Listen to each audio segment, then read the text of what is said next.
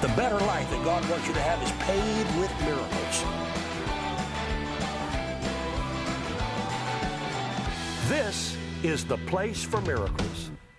In those Bible days, there was a theory that some people had that Jesus did not rise from the dead, that there was no resurrection.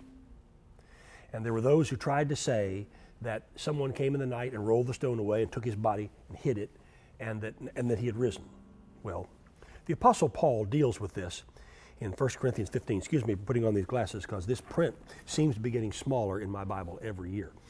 Uh, Paul says in, in uh, where are you, here or here? First, uh, right there, thank you, okay. Uh, I want, I want you to pay really close attention to this. Pay no attention to these glasses. I only use them when I want to see. Uh, moreover, brethren, I declare to you the gospel which I preached. Now, this is not the first time Paul was in Corinth, which you received, and in which we're all standing, but which also you are saved. I preached the gospel, in other words, and you got, you got saved as a result of my preaching. That's what he's saying and you've kept it in your memory. I preached unto you, and you have not believed in vain. Okay? For I delivered unto you, first of all, that which I received, how Christ died for our sins, according to the Bible, verse 4, and that he was buried, and that he rose again the third day, according to the Bible, and was seen first by Peter, and then by the rest of the disciples. And after that, he was seen by 500 at one time, of whom the greater part, as he wrote this, remained unto this present time, but some have died.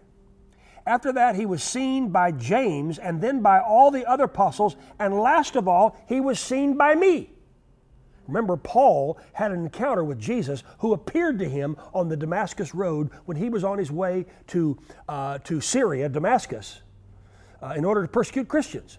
So, what Paul is saying, we have hundreds and hundreds and hundreds of witnesses who saw Jesus in his resurrected form. So, you're not just taking the word of one man, you have hundreds and hundreds of people who saw him. So, this dispels the rumor that Jesus did not rise from the dead. Now, look at, he's still saying, he's still speaking to them here. Verse 9 For I am the least of the apostles, uh, but because I persecuted the church.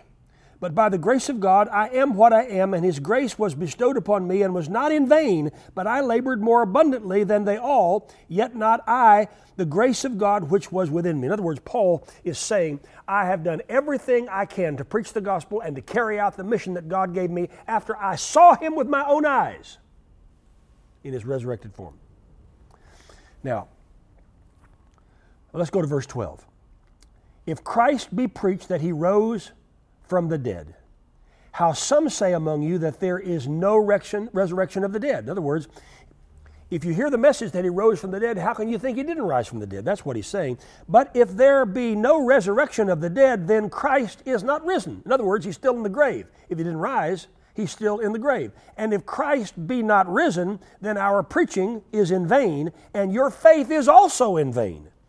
Yes, we are found false witnesses of God because we have testified of God that He raised up Christ. In other words, if Jesus, Jesus didn't rise from the dead, then the whole gospel is false.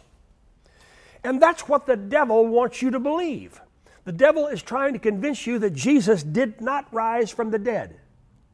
He's trying to convince you that he was not resurrected and that all those hundreds of witnesses are liars. He's trying to convince you that the gospel is, is a fake. Why? Because he wants you in hell with him.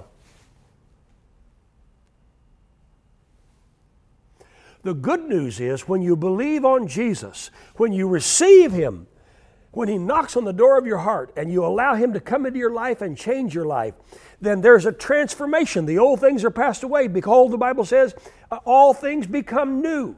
You become a new person. The old person dies and a new person is born again. And then when you die, you go to heaven and not hell. That's what Paul's talking about. and Satan is doing his dead level darndest best to get people to believe that there's, there, there is, there's no hell. He's trying to get you to believe that, that, uh, that nothing out there is real, and nothing could be farther from the truth.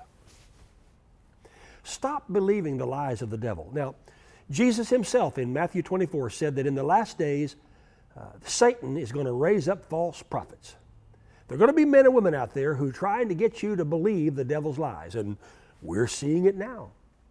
Over the past month, there have been a number of people that have been in the news, uh, that uh, are making movies and things like that, that are saying there's no hell. They're saying that salvation is automatic. They're saying these things which are lies. They are blatant lies. Now, just in case you didn't hear me, let me say it one more time. They are blatant lies.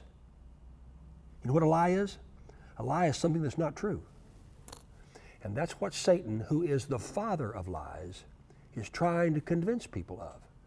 Don't listen to that malarkey. Don't listen to that.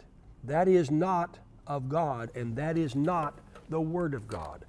Salvation is not automatic. You have to call. Whoever calls on the name of the Lord shall be saved. It's not automatic. It doesn't happen just because God loves you. He does love you, but you have to call on Him.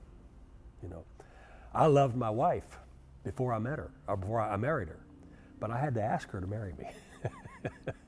Marriage wasn't automatic.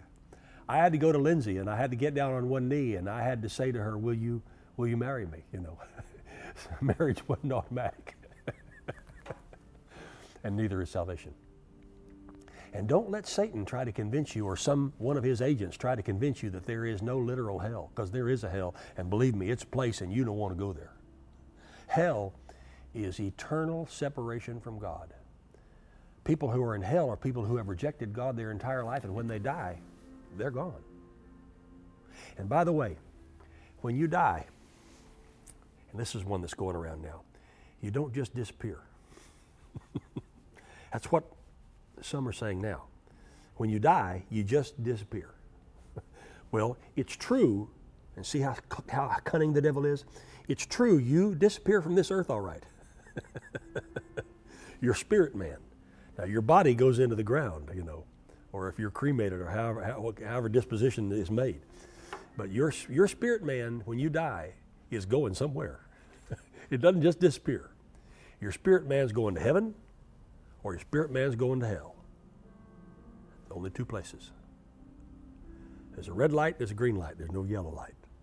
Your spirit man will either go to heaven and be with God forever, or you're going to be in hell with the devil forever. And the, the uh, prophet Elijah said, Choose this day whom you're going to serve. He said that to the 450 prophets of Baal when they set up their sacrifice and their sacrifices failed, and when Elijah set up his sacrifice and his sacrifice was honored by God. And Elijah, now I'm just telling you what the Bible says. Elijah took out his sword and took after all those 450 prophets of Baal. There is a heaven and there is a hell. And believe me, you want to choose the former and not the latter. Don't listen to those false prophets. Get your Bible. Read the Word of God for yourself.